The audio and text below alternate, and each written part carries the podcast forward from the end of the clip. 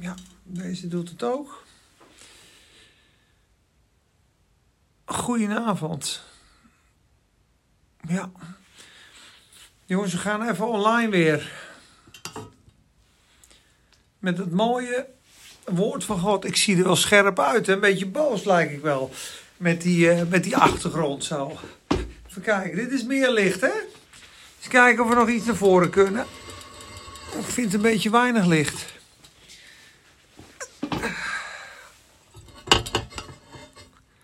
Zo. Helemaal goed. Ja, dit is beter. Tabita Susanna. How are you? Oké, oké, oké, oké. Jongens, we gaan elkaar weer bemoedigen in het woord van God. A daily, daily meditation. Ja, ik ben net het 8 uur journaal, dan met het goede nieuws. Jongens, zullen we het gewoon elke dag doen? Tot in eeuwigheid. Even een paar broodjes, even een paar geestelijke broodjes. Uh, kijk eens, even zijn kuifje goed. Ja, ja, ja, ja, ja. Nee, maar ik meen het serieus. I'm good, broertje. Ja, ik meen het serieus, jongens. Elke dag even een klein stukje in dat woord. Daar groei je van. Het is een licht op je pad. En daar word je wel wakker van, hè. Ik weet niet of je dat wel eens gelezen hebt in... Uh... Zou het staan? Ja, ik denk in Leviticus of in Deuteronomium staat het ergens. Dat als je vroeger een koning was, dat hij dag en nacht in dat wetboek moest lezen. Dat hij het recht zou kennen voor de weduwe en de wezen. En uh, ja, het is onverzadigd. En ik sprak onderlaatst een uh, prediker, die heeft gewoon in de coronatijd, die heeft gewoon in drie keer, drie keer zijn hele Bijbel doorgelezen in een jaar lang. En dan ben je aardig aan het lezen, kan ik je vertellen. In vier maanden door je Bijbel heen. Maar uh, we zijn de hele week bezig met vertroostende, opbouwende woorden. En uh, ja, er zijn best wel wat mensen die natuurlijk uh, wat voor hun kiezen krijgen. Ik ben iemand die mag ontzettend dankbaar zijn dat het werk doorloopt. En mijn vrouw ook. Maar er zijn ook mensen die hebben, die hebben het economisch zwaar. Pak even wat drinken hoor. Ogenblikje.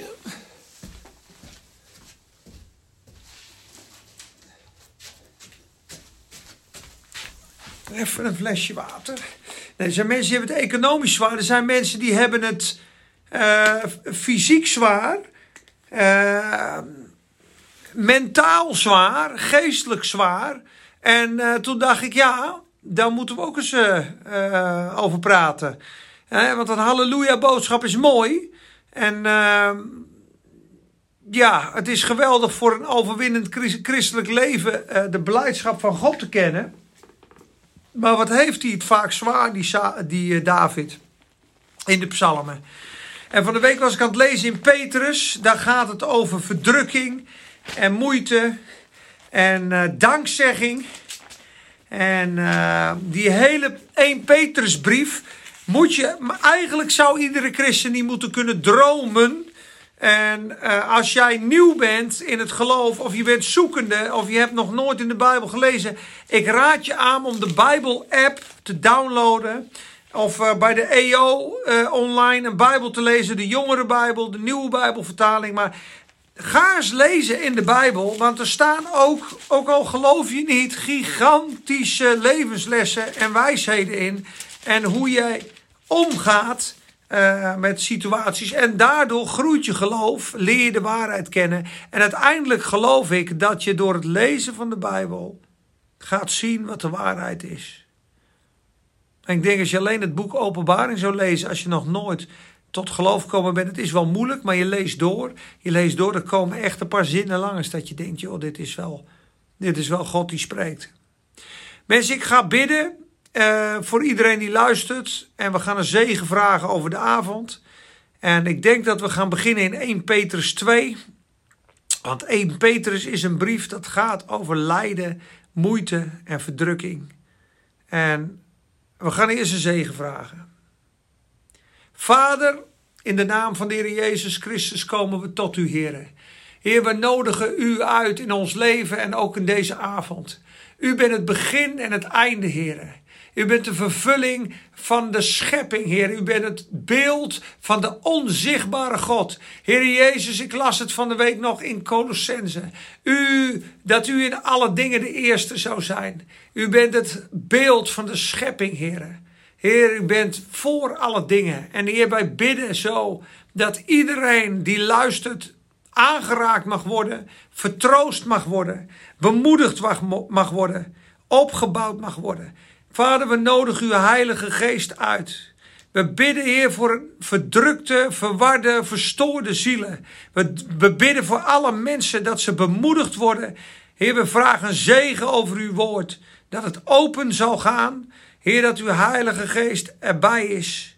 Heer, in alle rust en vrede. Vader, we binden de Satan.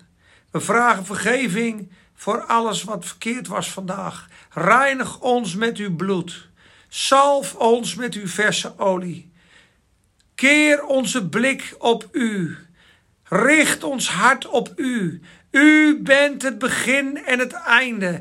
U bent de Almachtige, de Eeuwige, de Schepper van hemel en aarde. U heeft iedereen gemaakt en kent onze wegen. En u bent de voleinder van het leven, Heer. Mensen kennen u niet. Ze denken dat u niet bestaat, Heer. Ze denken dat het een sprookje is, maar u bent de Allerhoogste Koning. Word bekend aan ons hart en onze ogen vandaag. Open onze geestelijke ogen, Vader. Raak ons aan met uw geest. Laat ons zien wie u bent, wat de waarheid is. Dwars door alle redenatie heen. Dwars door alle teleurstelling heen. Vader, ik bid een vers zicht op u, o Jezus. Open onze ogen. Open onze harten. Heer, ik bid dat dit woord uitgaat tot alle plekken, Heer. Dat de waarheid zal overwinnen. De waarheid van het kruis. De waarheid van de Bijbel. De waarheid van het evangelie. Heer, dank u wel voor de neergebogen ziel die u op gaat wekken vanavond. Dank u wel voor de levens die u gaat verrijken. Dank u dat u twijfel wegneemt, teleurstelling wegneemt, wanhoop wegneemt, piekeren wegneemt. Dat u het antwoord bent, Heer. In al deze dingen bent u het antwoord, Heer. U bent het antwoord. Heer, we zoeken en graven in onszelf, maar u bent het antwoord. En we danken u dat u ons weer gaat verfrissen, bemoedigen, inspireren. Ook op dit moment. In Jezus' naam. Amen. Amen. Ik wil beginnen te lezen. Hey David. David Tom. Dat is vaak, hè? Isabel. Hallo lieverd. Ben je er weer? Toppetje. Luister jij mee naar de Bijbelstudie? Vind je dat interessant? Of moet ik een grapje maken? Theo Muis, goedenavond. Wat leuk dat je kijkt. Ik, ga ik wil even dat stukje lezen uit Colossense over dat Jezus alles is, het begin en het einde. En ik hou van hartjes, ja klopt. Hartjes vind ik top. Amen, amen. Dat bemoedigt mij. We zitten natuurlijk niet in een zaal. En als ik in de zaal zou zitten, dan zou ik net als Paulus zeggen: Amen. Ben je het daarmee eens? Dus hij een paar hartjes doet, is Amen. Maar moet je eens kijken naar Colossense over Jezus. Dit gaat over Jezus. En dit is het antwoord op een gebed wat wij samen hadden. Het gaat goed hoor. Leuk lieverd. Doe me de groeten aan papa en mama. Het is een gebed wat we hadden vorige week in de kerk. Ik heb het ook gedeeld op mijn story. Maar dat wij natuurlijk zitten met die moeilijke vragen. Hè? Hoe, hoe ga je nou, uh, als je uh, gekort wordt door de overheid, hoe ga je de overheid gehoorzamen? Hè, als je het er niet mee eens bent, moet je gehoorzamen. Ja, op de snelweg, als jij 140 wil rijden en de overheid zegt 100, ja, dan moet je je voegen naar de overheid. En ik was dat aan het lezen in de Bijbel en ik denk, ja, maar ik ga me toch niet verplicht vaccineren. Of ik ga me toch niet uh, laten kleineren op het gebied van het evangelie. Of wat nou als de overheid mijn dingen op zou dragen die tegen mijn wil ingaan. Of tegen mijn christelijk geloof ingaan. Dat, daar zit toch een grens. En dat waren we aan het overdenken. En ik vond het een dilemma. Ik werd eigenlijk boos van binnen. Ik denk, joh, als, als dat er nou staat. Er staat duidelijk in de Bijbel: onderwerp u aan het gezag. En uh, onderwerpen aan de overheden. Herinner hen eraan dat ze de overheden en machten onderdanig behoren te zijn. En dat ze hun gehoorzaam zijn. Tot elk goed werk bereid. Dat je niemand lastert, niet strijdlustig bent en het zelfs verdraagt. Dus ik denk, ja, daar sta ik helemaal op slot. Moest nagaan dat dat in Noord-Korea tegen je gezegd wordt. Als je Jezus lief hebt, dan uh, word je met, met staal overgoten. Of dat ze in het boek Handelingen zei: We willen dat je niet meer praat over de naam van Jezus. En dan gingen ze gewoon door. Hun ruggen werden kapotgeslagen. Ik dacht aan de eh, Chinese ondergrondse kerk. Ze komen samen, ze betalen hoge prijs. En Petrus zegt: Moeten wij mensen gehoorzamen of de overheid? Of moeten we God gehoorzamen of mensen? Oordeelt u zelf. Dus ik vond dat moeilijk. Ik denk, joh, als je dit zwart-wit leest, dan moet je gewoon uh, alles doen wat ze zeggen. En dat vond ik heel moeilijk. En toen was ik smiddags aan bidden. En in het Engels was ik dat wat opdreunen. Ik heb dat hoofdstuk een keer uh, gememorized, gememoriseerd. Dus ik was het zo aan het opdreunen in mijn kamertje. En ineens landde het. Ik denk, joh, dit is het. Het is heel simpel. We gehoorzamen de overheid. Maar Christus is eerst. Kijk, en dat staat in Colossense 1 vers 15. God zegen Sultan. Hij is het beeld van de onzichtbare God. De eerstgeborene van heel de schepping. Want door hem, door Jezus, zijn alle dingen geschapen die in de hemel zijn en die op de aarde zijn. De zichtbare en de onzichtbare dingen zijn allemaal geschapen door hem. Of het nu tronen zijn, tronen, koningen, heerschappijen, heerschappijen, machten, overheid, overheden, kijk, komt die overheden, de overheid, is geschapen door Jezus. Alles dingen zijn door hem geschapen en voor hem geschapen. Dus de overheid is er voor Jezus. En hij is vooraanstaand alle dingen. En alle dingen bestaan door hem. Hij is het hoofd van het lichaam, namelijk van de gemeente. Hij die het begin is, de eerstgeborene uit de doden, opdat hij in allen de eerste zou zijn. Want het heeft de Vader behaagd dat in hem al de volheid zou wonen. Dus Jezus is het eerste, is het middelpunt. En vroeger was er een geweldige prediker die zei: joh, de, de essentie van het christelijk geloof. En de essentie van het plan van God, het doel van God is dit: to put Christ in the things. Christ in the center is the essence of the will of God. Christ in the center of the believer, één. Christus in het centrum van de stad. Twee, Christus in het centrum van, het, van de overheden. En Christus in het centrum van het hele heelal. Alle dingen moeten gericht zijn op Hem. Hij is de uitdrukking van God, de beelddrager van God. Dus alles wat Jezus ook maar een strobreed in de weg staat, welke overheid daar ook achter zit, behoort genegeerd en uh, niet gehoorzaam te worden.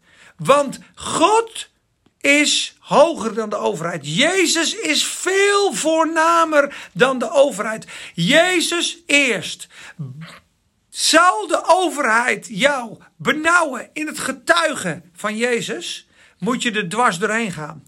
Benauwt de overheid jou in zieken de handen opleggen, de werken doen, de wil van God te doen.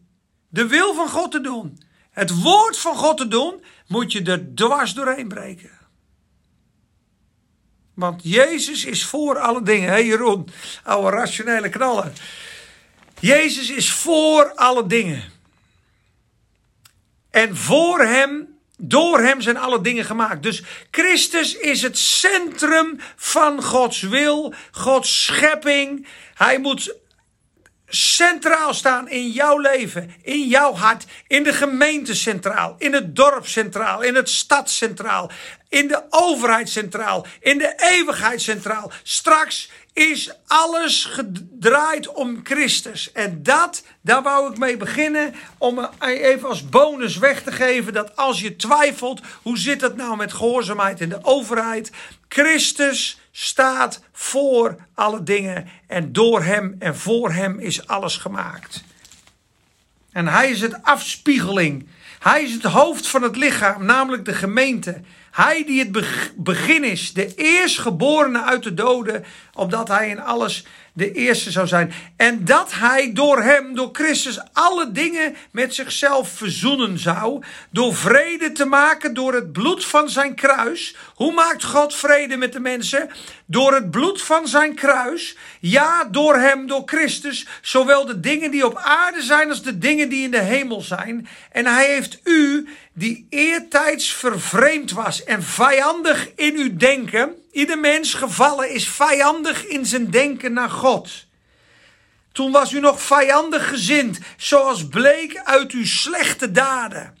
Maar nu bent u ook verzoend in het lichaam van Christus, in het lichaam van zijn vlees, van zijn menselijkheid, door de dood, om u heilig en smetteloos en onberispelijk voor zichzelf te plaatsen.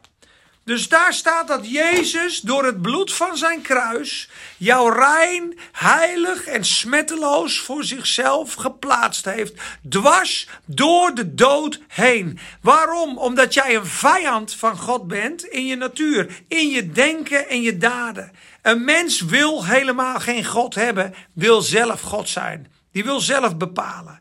Maar wij moeten ons voornamelijk onderwerpen aan het hoogste gezag aan dat van Christus, aan de overheid van de hemel, aan de leiding van de Heilige Geest. En daarna aan de overheid van het land. Zover het de wil van God niet in de weg staat. Christus eerst. Halleluja. En de snelheidsregels moeten we houden. heb ik soms moeite mee. En als de overheid zegt. Uh, zo en zo werkt het uh, qua belasting. Dan moet je je daaraan houden. En als de overheid je, overheid je dingen opdraagt die tegen de wil van God ingaan, hoef je niet te luisteren. Zal je gezegd worden in Noord-Korea. Het is verboden om je Bijbel te lezen.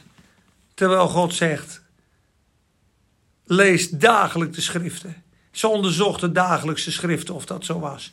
Moest nagaan dat, dat ze verbieden om over Jezus te praten, net als in handelingen. Dat is toch de grootste, reinste onzin. Daar werden hun ruggen voor kapot geslagen. In dat lijden waren zij verheugd. En ik wil beginnen te lezen vandaag in Petrus. En Petrus, mensen, is een brief. Als jij dat leest, die vijf hoofdstukken dat gaat over lijden voor Christus. De ware genade van God. Lijden met Christus omwille van het geweten. En dat is je niet laten manipuleren. Dat is je niet naïef alles omarmen.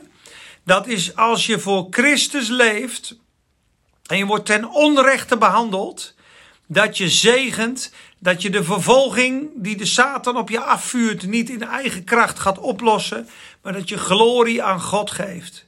En, en zo groeien dwars door genade heen. En ik begin in dat stukje ook over gezag en onderdanigheid. Onderwerp u dan omwille van de Heer aan elke menselijke orde. Omwille van de Heer. Aan de koning als hoogste machthebber het zij aan stadhouders als mensen door hem gezonden tot straf van kwaaddoeners, maar tot lof van hen die goed doen. Want zo is het de wil van God dat u door goed te doen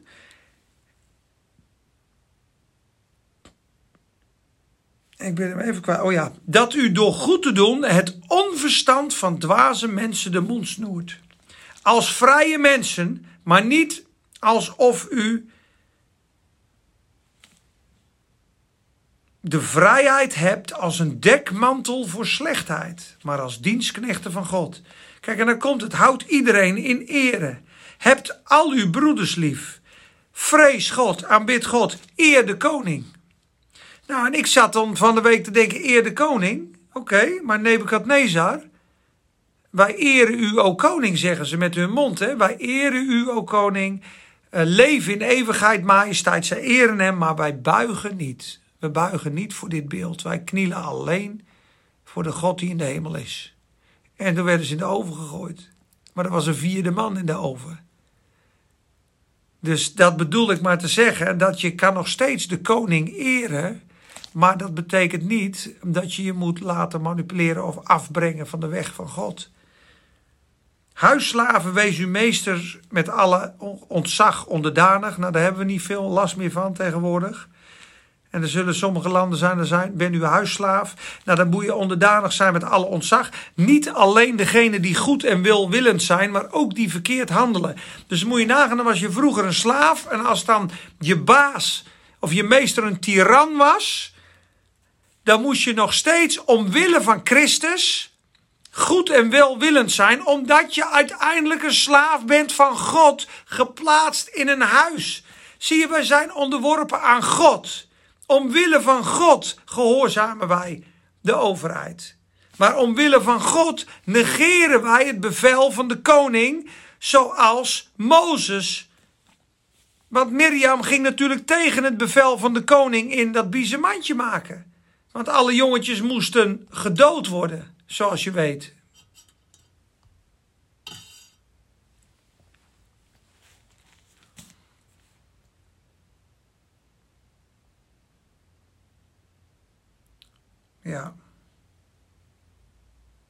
Want dit is genade als iemand om het geweten voor God dingen verdraagt die hem pijn doen en daar ten, daarbij ten onrechte leidt.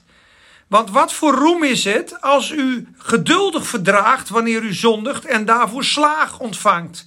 Maar wanneer u het geduldig verdraagt als u goed doet en daarvoor lijdt, dat is genade bij God. Dus je getuigt op het werk van Jezus. Of je kiest een bepaalde levensstijl. Of je bent uh, aan het getuigen. En mensen maken je belachelijk, schelden je uit.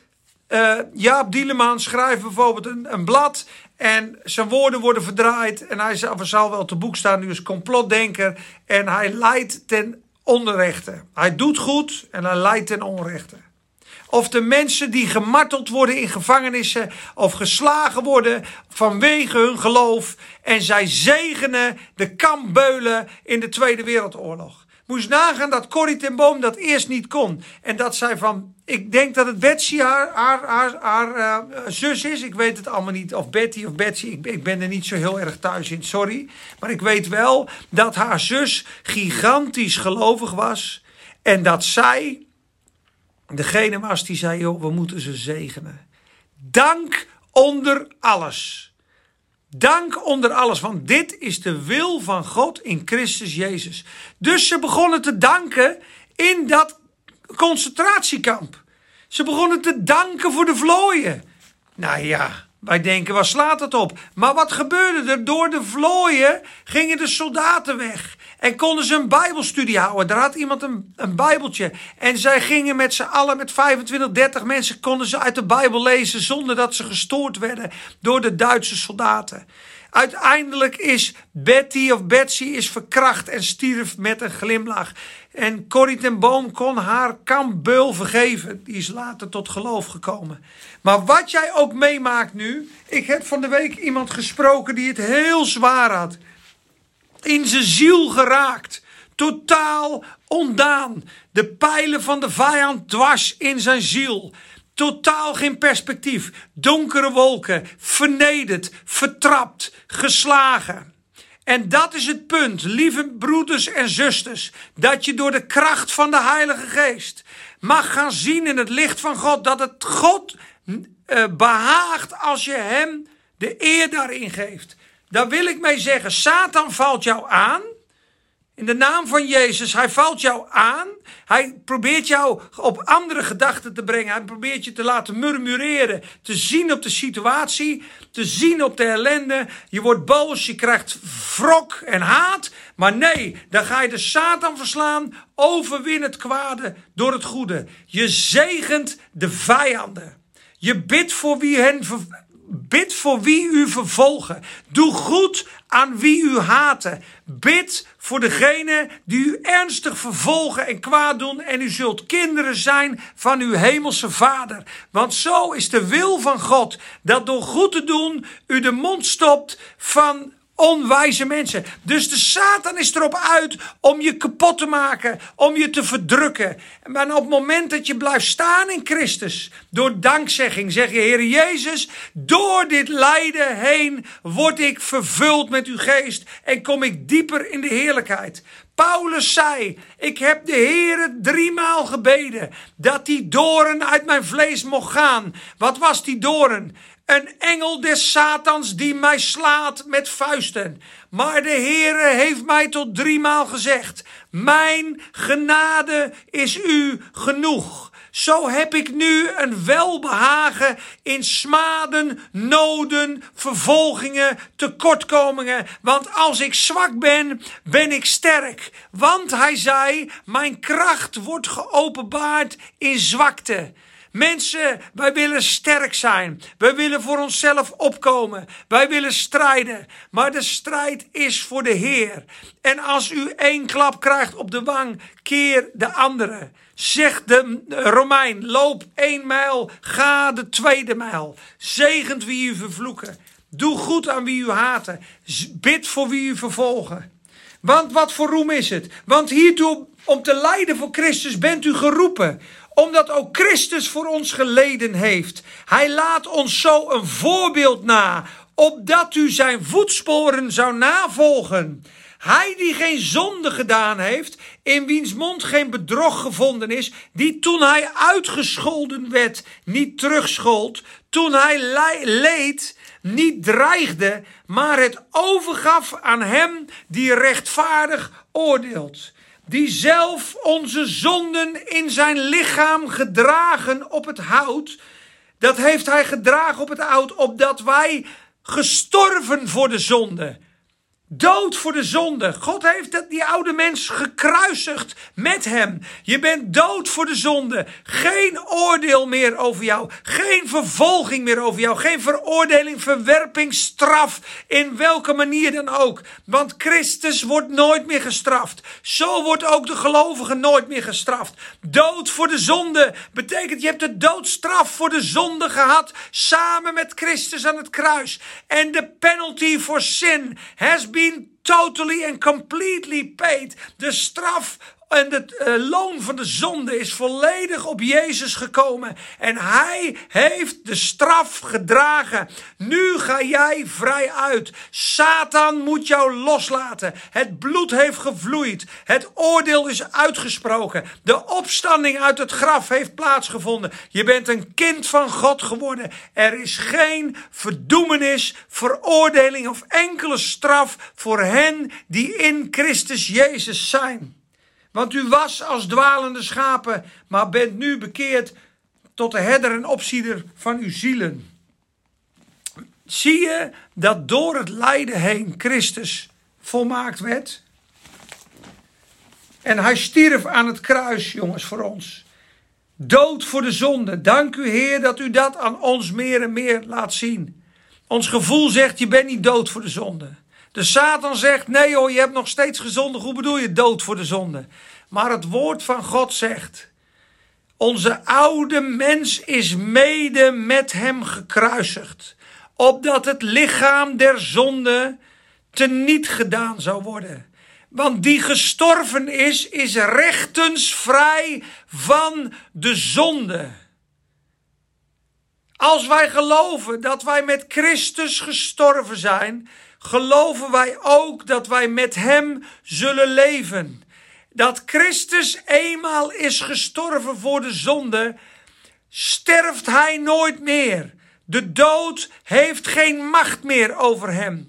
Zo moet u ook uzelf zien. Als levend voor God, maar dood voor de zonde. Het moet voor u vaststaan dat gij de zonde zijt afgestorven. Dit is Romeinen 6 vers 6 tot 6 vers 11. Het moet voor u vaststaan dat gij de zonde zijt afgestorven. De dood heerst niet meer over Jezus. De dood heerst ook niet meer over jou. Want je bent met Christus gestorven, met Christus opgewekt, zo heilig als Jezus, zo krachtig als Jezus, zo schoon als Jezus, zo gezegend als Jezus, zo aanvaard als Jezus. En de zonde heeft geen macht meer over ons. Want u bent niet onder wet, maar onder genade. Het heeft geen grip meer op ons. Het heeft geen recht meer over ons. Het oordeel heeft, is ten volle op Christus gekomen. En we gaan vrij uit. Daarom zegt hij, daarom is er nu thans, nu, nu, nu, thans geen verdoemenis meer voor hen die in Christus Jezus zijn. Mensen die opnieuw geboren zijn, uit God geboren, zijn vrij van schuld, vrij van schaamte, vrij van oordeel, vrijgekocht, verlost, gerechtvaardigd, vergeven, aanvaard geheiligd, opnieuw geboren. En dat moet vaststaan voor ons mensen. Want we gaan van up en down. Is het echt zo? Ben je echt vergeven? Zegt de twijfelzaaier. Sta je echt recht voor God? Jij? Recht voor God? Sta je echt recht voor God? Maar misschien is het toch nog bedoeld, er zit nog misschien toch dit of dit of dat. als je dood voor de zonde bent, en dood voor de wet, en dood voor de zonde, en dood voor de Satan, echt gestorven, begraven, dat is de dood, mensen. We zijn dan met hem begraven in de dood. Opdat zoals Christus opgewekt is door de heerlijkheid van de Vader uit de doden, zo ook gij in nieuwheid des levens zou wandelen. Want indien wij geplant zijn in de gelijkmaking met zijn dood, zo zullen wij dat ook zijn in zijn opstanding. Ben je met Christus gestorven, dan zul je met hem leven. Dank u, Jezus, dat niks ons meer kan scheiden van uw liefde. Dat uw offer het volkomen volbracht heeft. Dat alle zonden op Christus gekomen zijn. En dat wij gerechtvaardigd zijn. En nu kunnen wij nog wel zondigen, maar is het tegen de wet van de liefde. Kunnen wij nog kwetsen en de geest bedroeven. Maar de wet wordt in die zin niet meer gebroken. Omdat wij onder genade zijn. Dat is moeilijk te vatten, hè? Want we zijn zo opgegroeid met goed en slecht en fout. En als je dan kijkt naar je leven vandaag, dan denk je ja, ik denk dat ik een 6,5 heb. Ik sta hier recht voor God. Maar op welke basis staan wij recht voor God? Staan wij recht voor God om ons gedrag van vandaag? Om onze perceptie van het gedrag van vandaag? Om onze goede daden? Om ons getuigen? Of staan wij recht voor God op dit moment? Omdat wij nieuwe schepselen zijn. Uit God geboren. Aanvaard in de geliefde. Gewassen in het bloed. Reinig, heilig. Zo, zo wit als sneeuw. Zoals we aan het begin lazen in Colossense. Hoe hij door de dood ons, die eerst vijanden waren, met God heeft verzoend om ons heilig, smetteloos, zondeloos, schuldeloos voor Hem te stellen. Dat is het wonder. Want Christus stierf voor ons toen wij nog zondaren waren. En laat elke vorm van zelfrechtvaardiging moeten buigen voor de genade van Christus. De Heer, we hebben niets in onszelf verdiend. Het is uw geschenk, Heer Jezus. Heer, ik bid het zo, dat het door mag breken.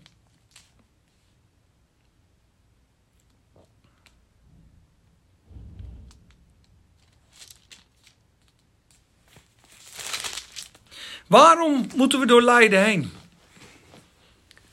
Waarom moet het nou dat christenen door lijden heen verheerlijkt worden?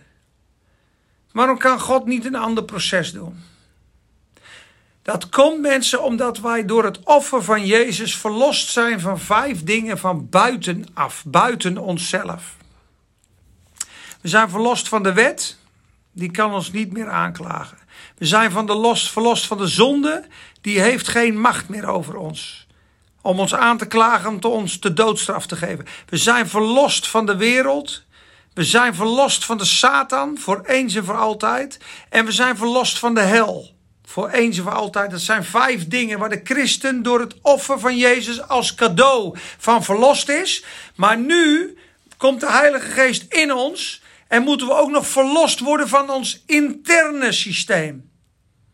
Onze hoogmoed, onze eigen wijsheid, onze godsdienstigheid, onze vroomheid, onze lust, onze haat, onze achterdocht, ons smerig wezen van binnen moet geheiligd worden door de liefde van Jezus. En nu komt die genade niet alleen over je, maar ook door je heen. En dat komt pas tot uiting op het moment dat je een vijand tegenkomt. Want daarom zegt Jezus: Als u lief doet tegen hen die u lief hebben, wat voor geschenk en dankzegging is dat? En als u leent aan hen die lenen, wat is dat voor waarde? Nee, heb uw vijanden lief. Doe goed aan wie u haten. Doe goed aan wie u vervolgen. Dan komt de genade bij God. Als je ten onrechte behandeld wordt, verkeerd behandeld wordt, dan komt er uit, is die onvoorwaardelijke liefde die Christus voor mij had, ook voor mijn vijand. Jezus stierf voor zijn vijanden. Ik moet ook mijn leven afleggen voor mijn vijanden. Ik moet mijn vijanden lief hebben. Dan begint dat genadewerk van je van binnen ook door je heen te stromen. En dan zeg je ja, Heer, het is makkelijk als iedereen aardig doet tegen mij om ze lief te hebben. Maar wat als je onrechtvaardig behandeld wordt, zoals Jezus, en je doet dan je mond niet open, straffeloos, als smetteloos, als stom, als een lam stom voor zijn scheerders. Daar is genade, zegt Petrus. Zo werkt Christus zich in ons. Zo word je rijk in de genade. Dat ze je uit kunnen schelden en je zegt, joh, mijn waarde is in God. Dat mijn oordeel over anderen ook weg is. Ik heb nog veel oordelen over mensen. Ik bestempel nog. Ik heb een sterke rechtvaardigheidsgevoel. Ik ben totaal nog niet op die plaats van wijsheid. En dat betekent niet dat je een softie bent, want Jezus, die dit niet had, sloeg ook de tempel leeg met een touw. Dat had hij ook gewoon heel politiek correct op kunnen lossen met: uh, jongens. Het, uh, het is sabbat. Uh, er mag hier niet verkocht worden. De schapen en de kippen mogen niet verkocht worden. Zouden jullie zo vriendelijk willen zijn om de tafels te pakken en af te ruimen en niet in het huis van mijn vader dit te doen? Dat deed hij niet. Hij ontvlamde. Hij keerde die tafels om, maakte een touw en zweepte ze de tempel uit. En was verbolgen dat ze een markt hadden in het gebedshuis van zijn vader. Dus er zijn ook momenten dat je lekker mag strijden en dat het goed is. Alleen er zijn ook momenten dat je snel klaar staat met je oordeel. En het oordeel is aan God. Wat lazen we natuurlijk net ook, hè? Die als hij gescholden werd, niet terugschold. Jezus, hou je bek, wat moet je? Die als hij leed, niet dreigen, wat moet je? Nee, die als hij leed, het, het overgaf aan hem die rechtvaardig oordeelt. Dus, dus iemand die jou tekort doet, als je die overgeeft aan God, Heer, ik zegen die persoon. Hij doet mij pijn. Mijn natuur zou wel wraak willen nemen, maar ik ben niet degene die wraak neemt. Ik zegen die persoon. Zo hoopt u vurige kolen op zijn hoofd. Overwin het kwade door het goede. En God zal voor jou strijden. En hij gaf het over aan hem die rechtvaardig oordeelt. Laatste tekst en dan stoppen we ermee. Lijden als christen. 1 Petrus 4 vers 12. Geliefden, Laat de hitte van de verdrukking onder u, die tot uw beproeving dient, geloof wordt beproefd, u niet bevreemden alsof u iets vreemds overkomt. Dus als je tegenslag hebt en moeite en mensen schelden je uit, doen je tekort of je bent overweldigd, vlucht dan naar God Zoek het in de psalmen. Begint te dankzeggen, te loven, te prijzen. En ontdekt dat dit erbij hoort. Vervolging, moeite wordt de christen niet bespaard.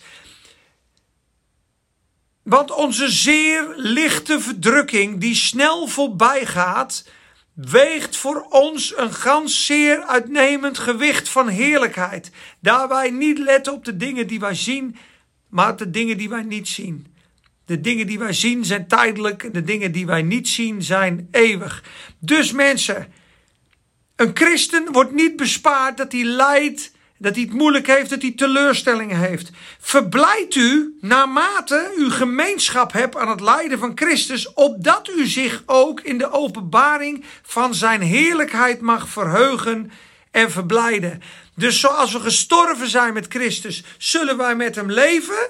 Maar als wij ook met hem lijden, zullen we ook met hem verheerlijkt worden en met hem regeren.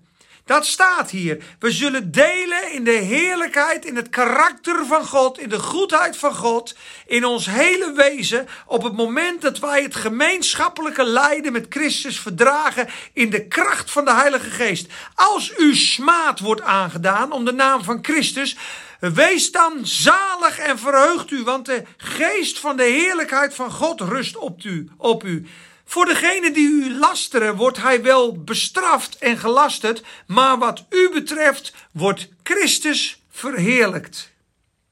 Maar laat niemand van u lijden als een moordenaar of een dief of kwaaddoener of iemand die zich met zaken van iemand anders bemoeit. Laat iemand echter als, die als christen lijdt zich daarvoor niet schamen, maar God in dit opzicht verheerlijken. Want nu is de tijd dat het oordeel begint bij het huis van God. En als het eerst begint bij ons, bij de gelovigen, wat zal dan het einde zijn van hen die het evangelie van God niet gehoorzamen? Als de rechtvaardige nauwelijks zalig wordt, waar zal de goddeloze en de zondaar verschijnen? Hij zegt eigenlijk als de rechtvaardige door moeilijkheden heen, door moeite heen zalig wordt, waar zal de goddeloze en de zondaar dan verschijnen? Daarom laten ook zij die lijden naar de wil van God. Lijden naar de wil van God. Zie dat? Hun zielen aan Hem als de getrouwe schepper toevertrouwen in het doen van het goede. Mensen, dit zijn levenslessen die zijn moeilijk om te leren. Want lijden, dat is het lelijkste woord wat je kan horen. Wie wil nou lijden? maar lijden in de kracht van God, in de gemeenschap met de Heilige Geest. Om Christus wil, om de wil van God, brengt de grootste zegen, de grootste heerlijkheid en de grootste kracht in je leven. Als jij moeilijke situaties gaat omarmen als uitdagingen. Als jij onmogelijke situaties bij God brengt in gebed en het van Hem verwacht. Als jij situaties van vervolging en uitschelden en oneerlijk behandeld worden bij Hem kan neerleggen. En zeggen, Heer, U oordeelt rechtvaardig. Ik kan nooit meer bij U stuk. Ik ben gekocht en betaald. Ik ben gewassen in het bloed. Ik zal in de hemel altijd met u zijn, want u bent mijn vader. Maar deze storm en deze moeilijkheid, Heer, gaat eer brengen tot u. Ik ga groeien in mijn geloof. Er zal kracht ontstaan. Er ligt grote zegen klaar. Mensen, er ligt grote zegen klaar. Ik krijg nog één bonustekst. 1 Petrus 3 vers 9. Er ligt grote zegen klaar voor hen die de vervolging en de verdrukking oplossen op goddelijke wijze. 1 Petrus 3, vers 9. Vergeld geen kwaad met kwaad, noch laster met laster, maar zegen daarentegen. Zegen je vijanden, opdat u weet dat u daartoe geroepen bent. Dit is je roeping. Opdat u zegen zult beërven. Zie je dat? Dat een grote zegen klaar ligt voor hen die in de midden van onterecht behandeld worden. Gaan zegenen en de Satan versla je ermee. Want je boosheid ben je kwijt. Je geeft het aan God. Je zegent die persoon. Je groeit in genade. Je geloof groeit. Je heerlijkheid groeit. En wat zegt Paulus? Nu verheug ik mij in al die vervolgingen. 2 Korinthe 12. Opdat als ik zwak ben, ben ik sterk. Ik heb nu een welbehagen. En roem, een jubel in verdrukkingen, noden, smaden, tekortkomingen. Waarom? Omdat de, Christ, de kracht van Christus op mij woont, staat er. Op mij rust, blijft rusten. Dat is kracht, jongens. Dan ga je dwars door het graf heen, dwars door de teleurstelling heen, groeiend in genade, groeiend in geloof. Niet zeuren, niet murmureren, niet je eigen wreken, niet terugschelden. Geef het voor aan God. Zing een lied. Zegen je vijand. Satan krijst drie keer zo hard, die kan je niet aanraken. Je schiet omhoog als een adelaar in de geest. En een lof, loflied komt op in je hart. En weet je wat je krijgt? Grote zegen, grote doorbraak, grote overwinning. En er komt zelfs een dag dat je gaat danken voor die moeilijke collega. Voor de mensen die je kapot willen schieten. Want dan zeggen, joh, verheugt u. Want zo hebben ze ook de profeten van God vervolgd. Als u zonder verdrukking bent, dan moet je eens afvragen of je nog wel effectief bent in het koninkrijk van God. Maar de verdrukking is dat Satans koninkrijk door jou gebroken wordt en dat hij alles doet om je te ontmoedigen. Blijf in hem staan. Blijf hem prijzen. Blijf hem zegenen en ga er dwars doorheen. Hij schat, dikke kus. Mevrouw kijkt ook nog even. Mensen, ik ben klaar. Ik zegen jullie. Ik zet hem op YouTube. Ik zet hem op Soundcloud. Ik zet hem op Vimeo. Er staan er nog meer. Een prettige avond en tot ziens.